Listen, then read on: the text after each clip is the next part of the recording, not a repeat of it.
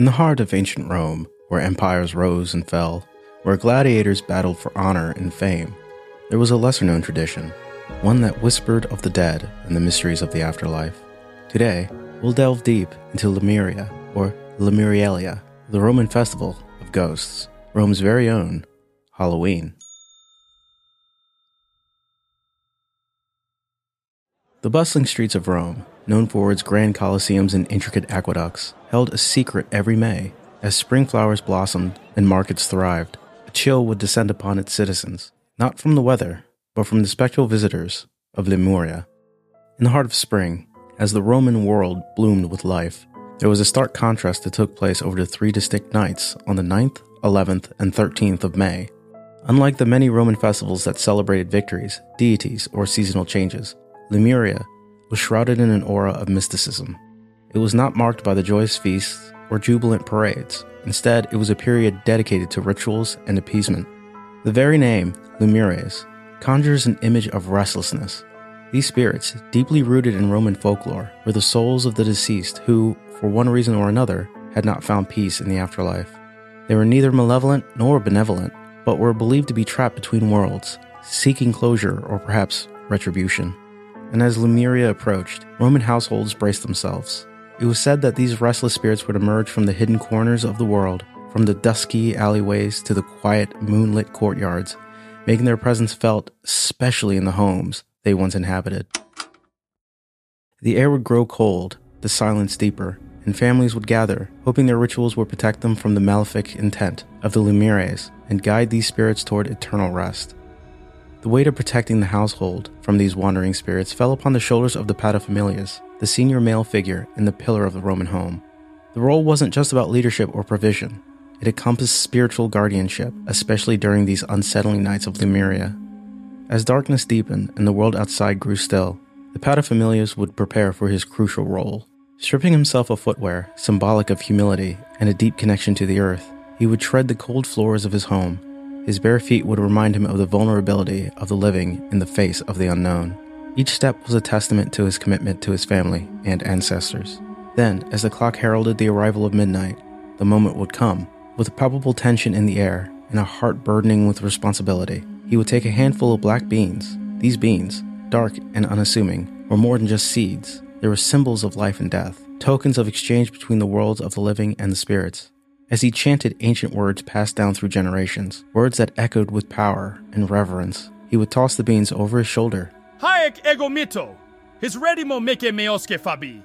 I send these, with these beans I redeem me and mine. Nine times he repeats this. Ghosts of my fathers and ancestors, be gone, the rest of the household chants. It was a gesture of offering, a plea to the Lemures. In accepting these symbolic souls, the spirits were entreated to find solace and release, freeing the living from their haunting presence and allowing the departed to find their eternal rest. While the ritual of the black bean and chants held significant importance, the Romans, known for their meticulous nature and reverence for traditions, left no stone unturned in ensuring the safety of their households. In fact, as the night of Lemuria unfolded, a cacophony of sounds would rise and fall across the vast cityscape. Imagine, if you will, the deep, resonating clang of bronze, echoing through the winding alleyways and bustling markets now silent in the night. Families, in their own homes, would take to their bronze utensils, striking them with fervor. This wasn't just noise for noise's sake. To the Romans, the metallic sound waves were believed to disrupt the eternal presence of the spirits, pushing them away with each forceful clang. It was as if the entire city was alive, pulsating in the rhythmic dance of defense against the unseen. And then there were the amulets.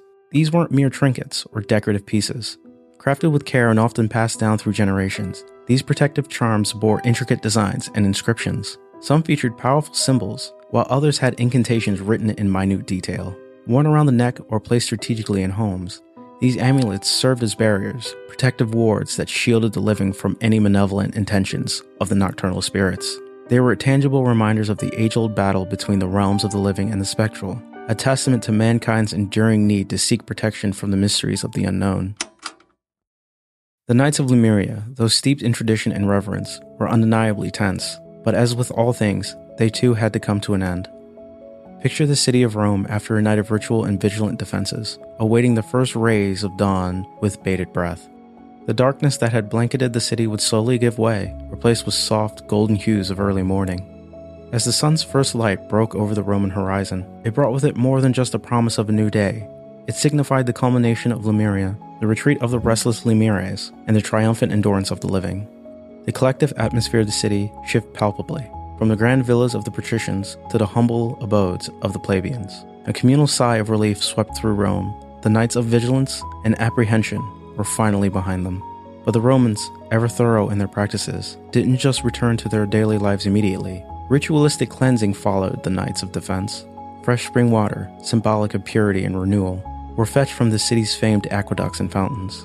The water was then used to cleanse homes, doorways, and even individuals. Splashing and sprinkling the water not only washed away any lingering spiritual residue, but also symbolized the rejuvenation of the household, ready to face the challenges of the days ahead. Thus, with the homes purified and spirits appeased, the city of Rome gracefully transitioned from the spectral embrace of Lemuria back to the bustling, vibrant metropolis that was the heart of an empire. Today, while our Halloween traditions seem far removed from ancient Rome, the essence remains. The line between the living and the dead, the need to remember and to protect, has always been part of our shared human experience. Join us next time as we journey further into the past, uncovering the rituals, traditions, and stories that shaped civilizations. Until then, remember that every shadow holds a story, and every tradition, a tale of times gone by. This has been Historia Institute. Thank you for listening, and have a wonderful day.